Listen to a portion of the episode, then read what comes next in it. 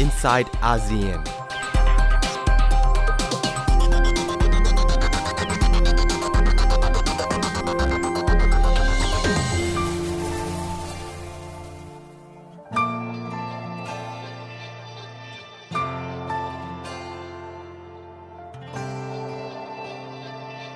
你看雨水的线条，划过寒冷的街角，我们并肩，却相隔着浪潮。你在面前的风暴，如果把城市倾倒，你是否终于能听见我心跳？如果我多了勇气，如果你少了迟疑，好奇我们会走到哪里？猜猜看，钟摆会把什么带来？是被爱的空白，或被爱填满的存在？猜猜看，未来会有什么解开？是如果的精彩，还是没结果的等待？这难道不是？爱那不然你猜？爱爱，我想这是爱。爱爱，那不然你猜？爱爱。距离算不算刚好？靠近会不会打扰？我猜暧昧是温柔的煎熬。节拍为什么会乱掉？瞬间地动天摇。我猜你一定比我还早知道。如果我多了勇气，如果你少了迟疑，答案会不会被揭晓？来猜猜看，钟摆会把什么带来？是被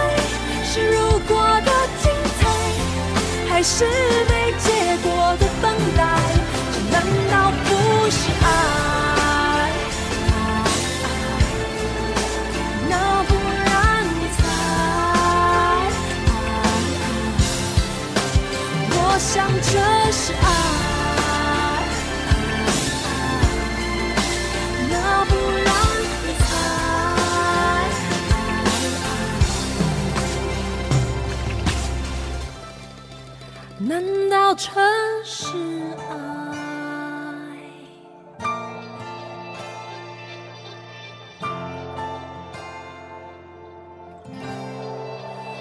我想这是爱。 สวัสดีค่ะ ต้อนรับคุณผู้ฟังเข้าสู่ i n s i ซต์อาเซียนกับดิฉันนัฐถาโกมลวาทินค่ะ วันนี้เริ่มต้นกันด้วยบทเพลงหวานๆ เพราะๆ จากประเทศจีนนะคะ ช่วงนี้ไม่คุยเรื่องจีนก็คงจะไม่ได้ค่ะ จะพลาดโอกาสสำคัญเลยกับการสรุป การประชุมสภาประชาชน แห่งชาติจีนหรือ NPC ซึ่งกำลังเดินหน้าค่ะ เริ่มประชุมมาตั้งแต่ 5 มีนาคมเต็มไปด้วยเรื่องที่ต้องติดตามแบบห้ามกระพริบตา เพราะเรื่องสำคัญที่สุดก็คือ ประธานาธิบดีสีจิ้นผิงได้รับไฟเขียว ลงมติแบบถล่มทลายเลยนะคะ ให้ สามารถเป็นผู้นำได้เกินสองสมัย หมายความว่าจะเป็นผู้นำจีนได้เกิน 10 ปี อยู่ได้เกินสองสมัย ซึ่งตรงนี้ต้องแก้ไขรัฐธรรมนูญเลย เพื่อให้ท่านสีจิ้นผิงได้อยู่ต่อ ปีนี้ท่านสีจิ้นผิงอายุครบ 64 ปี เป็นผู้นำมาแล้วตั้งแต่อายุ 59 ปี จะอยู่ได้แน่ ๆ อีก 5 ปีก็จะเพิ่งครบวาระสองสมัยหมายถึงว่าจบสมัยที่สองก็อาก็จะอายุ 69 ปี หลังจากนั้นไม่มีใครบอกได้ค่ะ ว่าท่านจะอยู่อีกกี่ปี จะเป็นผู้นำชั่วชีวิตแบบท่านประธานเหมาเจ๋อตุง ซึ่งกว่าจะถึงวันอสัญกรรมก็อายุ 80 กว่า และถือว่าเป็นผู้นำที่ครองประเทศได้ยาวนาน จากนี้ไป ต้องใช้คำพูดที่คุ้นๆกันอยู่ละค่ะว่า เวลาจะเป็นเครื่องพิสูจน์ แต่ท่านสีจิ้นผิงก็ได้รับคะแนนอย่างถล่มทลาย ในการลงมติไฟเขียวเห็นด้วยกับการแก้ไขรัฐธรรมนูญเพื่อให้ท่านอยู่ต่อ น่าคิดนะคะว่าแล้วภายใน NPC ภายในพรรคคอมมิวนิสต์จีน จะเป็นเอกภาพเห็นด้วยกับเรื่องนี้ทั้งร้อยเปอร์เซ็นหรือไม่ ดิฉันก็อดนึกถึงบรรดาผู้นำรุ่นใหม่ที่ได้รับการฟูมฟัก ได้รับการอบรม เตรียมที่จะจ่อคิวเป็นผู้นำรุ่น ต่อจากท่านสีจิ้นผิงว่าจะคิดอย่างไร เพราะว่าผ่านการฝึกมายาวนาน แต่พอมาถึงจุดหนึ่ง ก็ได้รับการบอกเล่าว่าท่านสีจิ้นผิงจะอยู่ต่อยาว ตรงนี้ล่ะค่ะ น่าคิดเหมือนกัน หลายคนบอกว่า นี่กำลังอาจจะเป็นจุดเริ่มต้นไปสู่จุดจบของประเทศจีน ความยิ่งใหญ่ของพรรคคอมมิวนิสต์ แต่ก็ต้องมีอะไรที่ทำให้ท่านสีจิ้นผิงมั่นอกมั่นใจได้ขนาดนี้ พร้อมๆกับผลงานที่เกิดขึ้นในช่วง 5 ปีที่ผ่านมา ดิฉันได้เชิญอาจารย์อามตั้งนิรันด์อาจารย์ประจำคณะนิติศาสตร์ มหาวิทยาลัย จุฬาลงกรณ์มหาวิทยาลัย ซึ่งขณะนี้กำลังไปเรียนต่อด้านกฎหมายและการพัฒนาที่สแตนฟอร์ด ที่สหรัฐอเมริกาค่ะ อาจารย์อาร์มศึกษาเรื่องจีนมาอย่างพินิจพิเคราะห์ ติดตามมานาน แล้วตั้งข้อสังเกต ถึงความแตกต่างของการประชุมแก้ไขรัฐธรรมนูญในครั้งนี้ และผลงานของสีจิ้นผิง ซึ่งจะต้องเป็นเครื่องพิสูจน์ค่ะ ว่าจะเป็นส่วนสำคัญที่ทำให้ท่านสีจิ้นผิง จะได้อยู่ต่อยาวๆค่ะ ครั้งนี้เนี่ยจะแตกต่างเพราะว่าผมเข้าใจว่าข้อความที่สาบานตนเนี่ยนะครับ ก็แตกต่างจากครั้งก่อนๆนะครับ ครั้งก่อนๆเนี่ยเขาจะสาบานตนว่าโอเคจะจงรักแล้วก็ซื่อสัตย์ต่อรัฐธรรมนูญ แต่ครั้งนี้มีการเติมเป้าหมายการพัฒนาประเทศของเติ้งเสี่ยวผิงเนี่ยเข้าไปในคำสาบานตนด้วยครับคุณนัฐาผมเนี่ยจดไว้ใช่ครับ ใช่ครับเขาบอกว่าครับของสีจิ้นผิงครับเพราะว่าสีจิ้นผิงเนี่ยจะใช้คำว่าพยายามที่จะช่วยร่วมกันพัฒนานะฮะให้จีนเนี่ยเป็นประเทศมหาอำนาจ ที่ร่ำรวย ประชาชนเป็นใหญ่ เลิศวัฒนธรรม สมานฉันท์แล้วก็สวยงามครับคุณนัฐาโอ้โห เป็นคล้ายๆ กับเป็นมอตโต้ของการนำภายใต้ท่านสีจิ้นผิงเลยนะคะ ประกาศอย่างชัดเจนเลยว่าต้องเป็นยุคแบบสีจิ้นผิงด้วย ใช่ครับ ซึ่งซึ่งมอตโต้นี้เนี่ยมันจะต่างจากมอตโต้ของผู้นำคนก่อนๆอยู่สองคำนะครับคำแรกเนี่ยก็คือคำว่ามหาอำนาจนะฮะสมัยก่อนเนี่ยผู้นำไม่ได้ใช้คำคำคำนี้นะครับ แล้วก็อีกคำหนึ่งก็คือคำว่าสวยงาม ซึ่งคำว่าสวยงามเนี่ยพยายามที่จะเน้นว่าจีนเนี่ยให้ความสำคัญกับการรักษาสิ่งแวดล้อมครับคุณนัฐาเพราะว่าเป็นสิ่งที่คนจีนทั่วไปเนี่ยสนใจมากนะฮะแล้วก็กังวลมากทีเดียวกับสภาพสิ่งแวดล้อมในเมืองจีน ค่ะ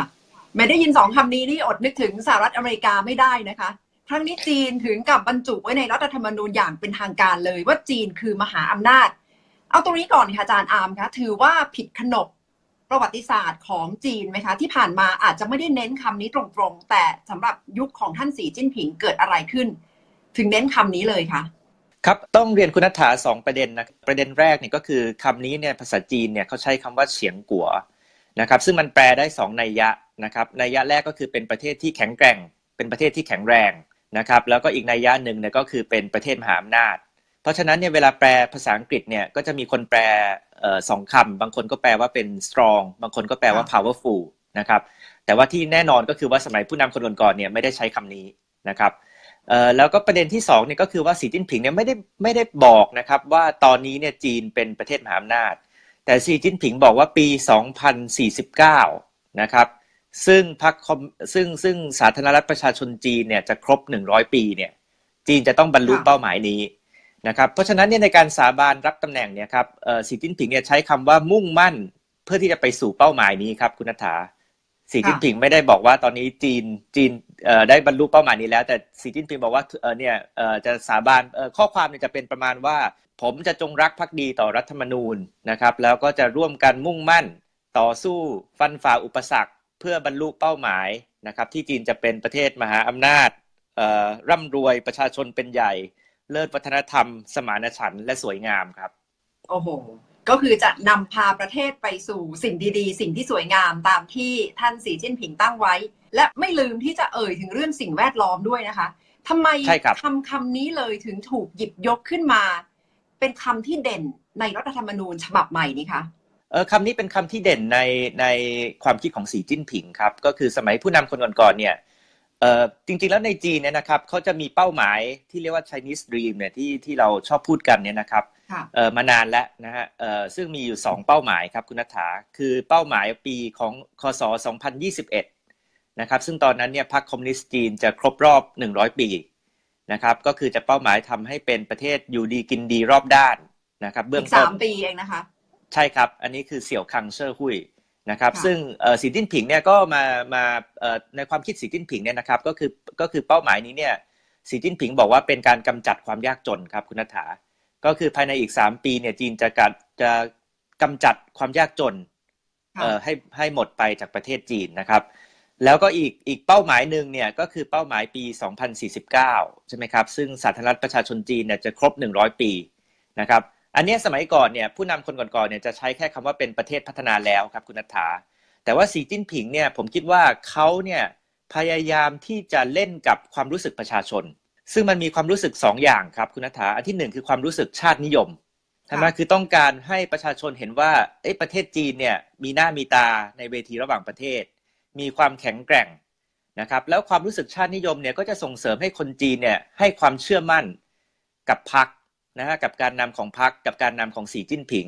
ว่าสีจิ้นผิงเนี่ยจะเป็นคนที่นำจีนไปสู่จุดเนี้ยจุดที่คนจีนภูมิใจ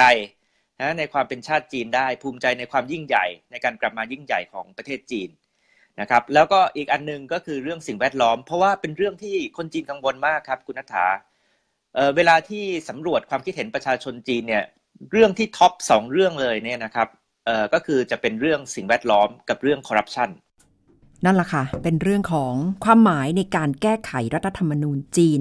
ซึ่งกำลังจะมีผลออกมานะคะ โดยเฉพาะการยกระดับองค์กรต่อต้านคอร์รัปชันซึ่งจะเท่ากับมีดาบอายาสิทธิ์ ด้านหนึ่งประชาชนก็คงจะดีใจ ว่าท่านสีจิ้นผิงเอาจริงเอาจัง และก็จะเร่งปราบการทุจริต แต่อีกด้านหนึ่งอย่างที่ตั้งข้อสังเกตกันว่าจะกลายเป็นดาบอายสิทธิ์นำไปฟาดฟันศัตรูคู่แข่งทางการเมือง ตรงนี้แหละค่ะที่จะนำความสุ่มเสี่ยง มาสำหรับตำแหน่งประธานาธิบดีของท่านสีจิ้นผิง ก็คงจะต้องดูกันยาวๆค่ะ ดิฉันก็ไม่ค่อยอยากจะสรุปแบบนี้ เพราะว่าเป็นคำที่คุ้นชินกันว่าเวลาเป็นเครื่องพิสูจน์แต่กรณีนี้ก็คือเวลาเป็นเครื่องพิสูจน์จริง ๆ ว่าท่านจะใช้ตำแหน่งที่จะอยู่ในฐานะเป็นประธานาธิบดี ต่อไปได้ชั่วชีวิต จะใช้ตำแหน่งไปเพื่อบริหารประเทศจีนอย่างไร โดยเฉพาะเมื่อมีต้นทุนสูงอย่างมากในฐานะที่เป็นประเทศที่ขับเคลื่อนเศรษฐกิจโลก เป็นเครื่องจักรสำคัญ และจีนใช้งบประมาณมหาศาลไม่ว่าจะเป็นด้านความมั่นคง ด้านการพัฒนา การค้าการลงทุน เส้นทางสายไหมใหม่ เหล่านี้ล้วนแล้วแต่ เป็นเครื่องจักรในการลงทุนสำหรับทั่วโลกเลยนะคะ ไม่ใช่เฉพาะแต่อาเซียน เพราะฉะนั้นถ้าจีนแผ่วลงไป ทั่วโลกก็จะถูกกระทบ เพราะฉะนั้นก็ต้องดูกันยาวๆจริง ๆ ค่ะสำหรับกรณีนี้ ว่าจะเดินหน้ากันอย่างไรนะคะ พูดถึงท่านสีจิ้นผิงไม่เอ่ยถึงผู้นำอีกท่านก็ยากนะคะแม้มาในเวลาไล่เลี่ยกันเลยค่ะ คุณผู้ฟังคะ สำหรับท่านประธานาธิบดีวลาดิเมียร์ปูติน เพิ่งจะเลือกตั้งจบไปเมื่อวันที่ 18 มีนาคม ยังไม่ทันจะรู้ผลอย่างเป็นทางการเลย ท่านก็ขึ้นกล่าวที่จัตุรัสใจกลางกรุงมอสโก ขอบคุณเสียงทุกเสียงว่าเป็นเสมือน ส่วนสำคัญที่นำพาประเทศ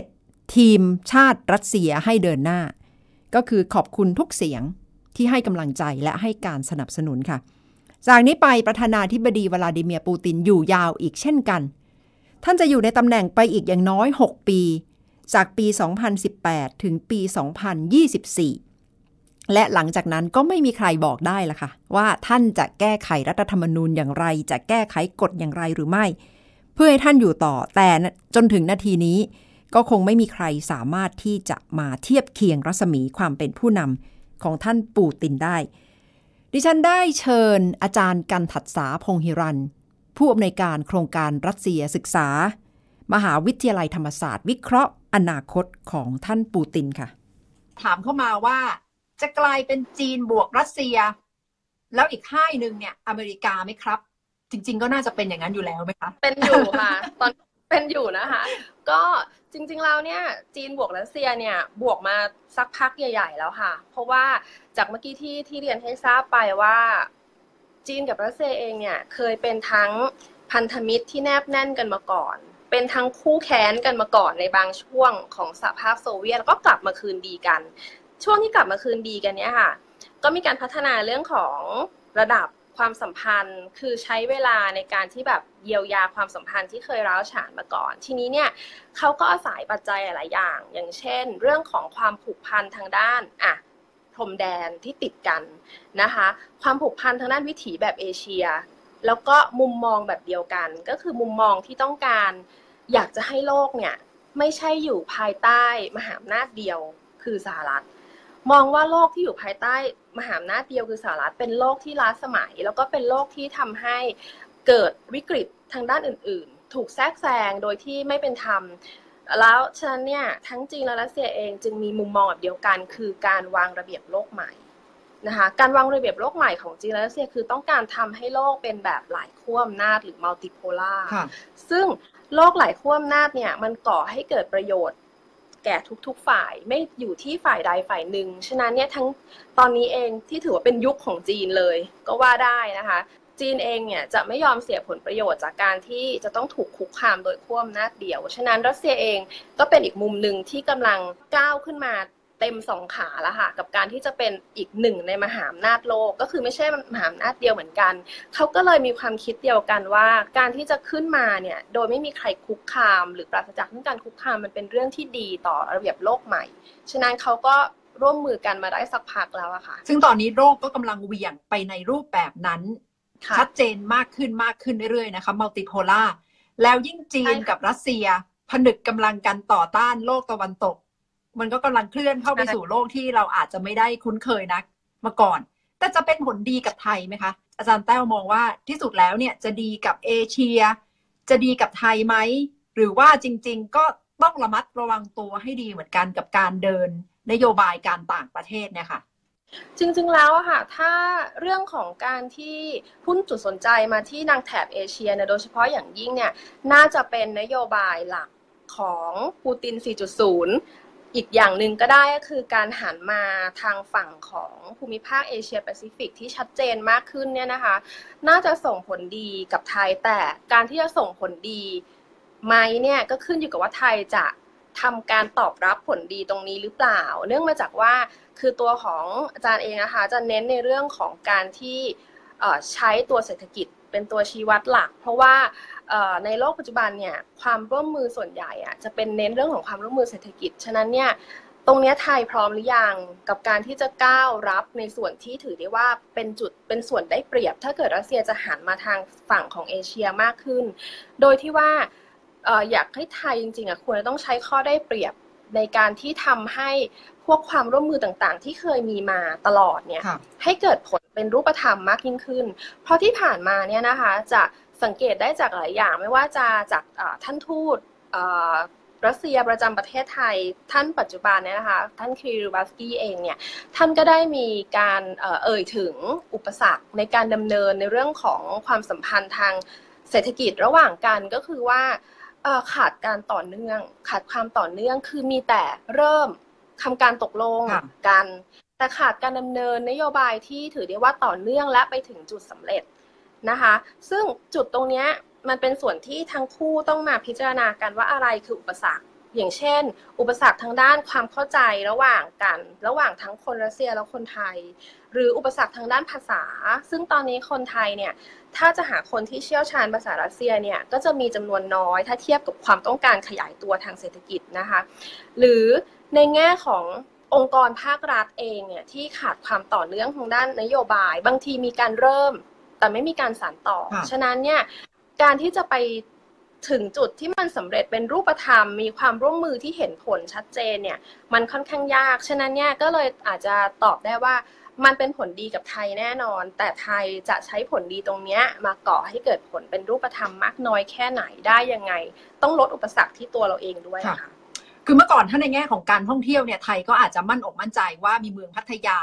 ซึ่งหูคนรัสเซียนิยมมาจริง ๆนะคะ ช่วงหนึ่งก็จะได้เห็นป้ายร้านรวงต่างๆนี่ภาษารัสเซียมาก แต่ช่วงหลังก็จะกลายเป็นนักท่องเที่ยวจีนมากขึ้นอ่าใช่ค่ะไม่แน่ใจว่ามีมี feedback หรือว่าอะไรหรือว่าเกี่ยวข้องกับเศรษฐกิจของรัสเซียเองที่ช่วงหลังค่าครองชีพในไทยอาจจะแพงขึ้นก็เลย ไม่ค่อยมากันเยอะนะคะ ควรจะต้องเร่งฟื้น ความนิยมของพัทยาสำหรับชาวรัสเซียไหมคะ จริง ๆ ตอนนี้ค่ะ คือคนรัสเซียเองถามว่าทัศนคติที่ยังมีต่อสถานที่ท่องเที่ยวไทย หรือการท่องเที่ยวในประเทศไทยเนี่ยยังคงเหมือนเดิม แต่ที่ผ่านมาที่มันมีการมีอยู่ช่วงหนึ่งที่มันชะลอตัวนะคะ น่าจะเป็นในช่วงของเศรษฐกิจภายในประเทศมากกว่า ที่ได้รับผลกระทบแต่ถ้าถามเรื่องของความนิยมความชื่นชอบเนี่ยคือไม่ได้ลดลงนะคะ ไทยยังคงเป็นอันดับต้นๆที่รัสเซียเลือก ที่จะมาเป็นเพราะอะไรคะทำไมเขาจึงชอบประเทศไทยเขาบอกว่าคนไทยเป็นคนที่ nice แบบเป็นคนที่มีน้ำใจ แล้วก็อีกอย่างหนึ่งเนี่ย คนไทยแบบค่อนข้างเป็นมิตรแล้วก็มีน้ำใจอย่างที่เรียกได้ว่าเขาหาที่อื่นนะยาก เพราะว่าคนไทยบางทีคนไทยจะคิดเป็นห่วงคนอื่น แล้วรัสเซียกับอาเซียนมีความสัมพันธ์กันมากขนาดไหนครับ จริงๆรัสเซียกับอาเซียนเนี่ยคือรัสเซียเองเนี่ยถ้า เป็นรัสเซียแล้วก็มาพูดถึงอาเซียนเป็นก้อนเลยเนี่ย บางทีจะค่อนข้างมองลำบากนิดนึง เพราะว่าการที่เข้ามาในลักษณะของเป็นประเทศหนึ่งต่อองค์กร อาจจะมีความที่ต้องต้องพิจารณาความต่าง เพราะว่าจริงๆ เราต้องเราต้องยอมรับว่าอาเซียนเองเนี่ย ถ้าเรามองลึกลงไปในสมาชิกของอาเซียนเองเนี่ย แต่ละประเทศก็มีความแตกต่างกันมากเหมือนกัน ไม่ว่าจะเป็นในเรื่องของอะระดับเศรษฐกิจ ระดับการพัฒนาหรือเรื่องของวัฒนธรรม คนนะคะฉะนั้นเนี่ยเลยขอมองแยกเป็นประเทศดีกว่า ว่าถ้าในอาเซียนเองเนี่ยประเทศแรก ๆ ที่รัสเซียจะให้ความสนใจคือเวียดนามเพราะว่าจริงๆแล้วเนี่ยเริ่มจากเอาเป็นว่าเริ่มจากความใกล้ชิดมาก่อนรัสเซียกับเวียดนามมีความใกล้ชิดในฐานะที่เคยเป็นประเทศร่วมอุดมการเดียวกันนะคะ แล้วก็รัสเซียเองเนี่ยมีความคุ้นเคยกับสภาพของเวียดนามในหลาย ๆ มิติมาก ไม่ว่าจะเป็นทั้ง ตัวผู้นำตัวลักษณะการระระบบบริหาร แล้วก็ระบบเศรษฐกิจ ฉะนั้นเนี่ยทั้งสองฝ่ายเนี่ยพอมีในเรื่องของจุดร่วมกันตรงนี้มันจะลดอุปสรรคหลาย ๆ ประการโดยเฉพาะอย่างยิ่งความไว้เนื้อเชื่อใจ ซึ่งกันและกันมันเลยทำให้เหมือนกับเวลาที่มีการติดต่ออะไรก็แล้วแต่เนี่ยมันจะง่ายขึ้นอย่างเช่น การที่รัสเซียเนี่ยได้เข้าไปลงทุนเรื่องของโรงไฟฟ้านิวเคลียร์ ในเวียดนามเนี่ยค่ะก็ได้เข้าไปลงทุนหลายโรงมีการทำสัญญา MOU กันแบบเรียกได้ว่าเป็นรูปธรรมชัดเจนมาก แล้วก็ก่อให้เกิดผลสำเร็จเรียบร้อยแล้ว ฉะนั้นเนี่ยตรงนี้ก็เลยมองว่าจริง ๆ มันอาจจะต้องมีปัจจัยอื่นร่วมด้วยหรือเปล่า มันถึงจะทำให้เรื่องของความร่วมมือเนี่ยมันเติบโตอย่างเรียกได้ว่าชัดเจนยิ่งขึ้น เนี่ยแหละค่ะเรื่องของการวางจุดยืนไทยกับรัสเซีย ก็น่าจะเรียนรู้ได้ในหลากหลายมิตินะคะ เรื่องของการวางนโยบายการต่างประเทศ เพราะว่ารัสเซียเองก็อาจจะยังรู้สึกว่า มีช่องโหว่ที่คนไทยสามารถเข้าไปทำธุรกิจ สามารถเข้าไปทำกิจการ การค้าการลงทุนกับรัสเซียได้อีกมาก แต่ขณะนี้เวียดนามได้แซงหน้าไปไกลแล้วค่ะ คุณผู้ฟังคะในแง่ของการสารสัมพันธ์กับรัสเซีย จีนสหรัฐ และถ้าพูดถึงในระดับอาเซียน เวียดนามมาแรงในหลากหลายมิติ และความสามารถในการเรียนภาษาต่างประเทศของคนเวียดนามไม่ธรรมดา แต่คนไทยก็มีความน่ารักมีความเอื้อเฟื้อเผื่อแผ่ และมีจิตใจรักการบริการ ตรงนี้ ดิฉันสัมภาษณ์มาหลาย ๆ ท่านพูดตรงกันจริง ๆ ว่าเป็นลักษณะที่น่ารัก และเป็นจุดแข็งของคนไทย ก็คงจะต้องรักษาจุดนี้ไว้ให้ดีในความเอื้ออาทรความมีมิตรภาพต่อเพื่อนร่วม เพื่อนรอบข้าง แต่ความสามารถทักษะเฉพาะด้าน มองข้ามไม่ได้ค่ะสำหรับคนไทยที่จะนำพาประเทศไปข้างหน้า และสารสัมพันธ์ในระดับระหว่างประเทศ วันนี้เห็นได้ชัดแล้วปักธงผู้นำจีน ผู้นำรัสเซีย จะอยู่ต่ออีกยาวค่ะ ท่านสีจิ้นผิงอยู่ต่อแน่ ๆ วาระที่สอง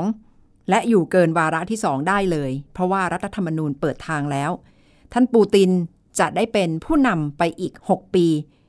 รวมแล้วก็น่าจะได้เป็นผู้นำอย่างน้อย 24 ปี ถ้าไม่มีอะไรเปลี่ยนแปลงภายใน 6 ปีนี้นะคะ ไทยเองก็คงจะต้องจับตาว่าเมื่อประเทศสองยักษ์ใหญ่อย่างจีนและรัสเซีย มีผู้นำที่ชัดเจนแบบนี้ ไทยจะวางจุดยืน สารสัมพันธ์ในระดับระหว่างประเทศอย่างไร เอาละค่ะวันนี้ i n s i ซต์อาเซียน เราจะลากันไปด้วยบทเพลงจากรัสเซียนะคะ เพื่อฉลองชัยชนะให้กับท่านวลาดิเมียร์ปูติน ผู้นำรัสเซียสมัยที่ 4 สมกับคำว่า ปูติน 4.0 ทั้งหมดคือ i n s i ซต์อาเซียนค่ะ ดิฉันนัฐาโกโมลวาทิน สวัสดีค่ะ Если что не получается, улыбнись. Если счастье за тучами спряталось, улыбнись. Если даже душа поцарапалась,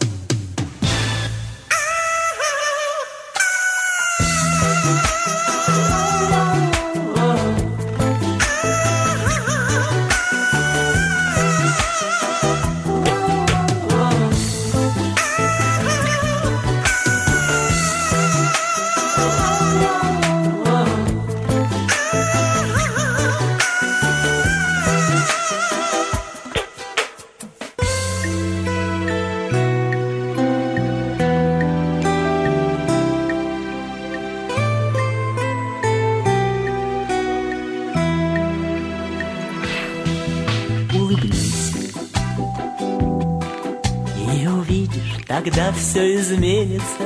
Улыбнись.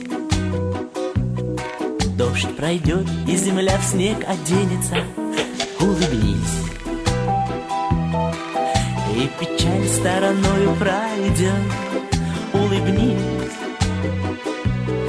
И тогда душа заживет.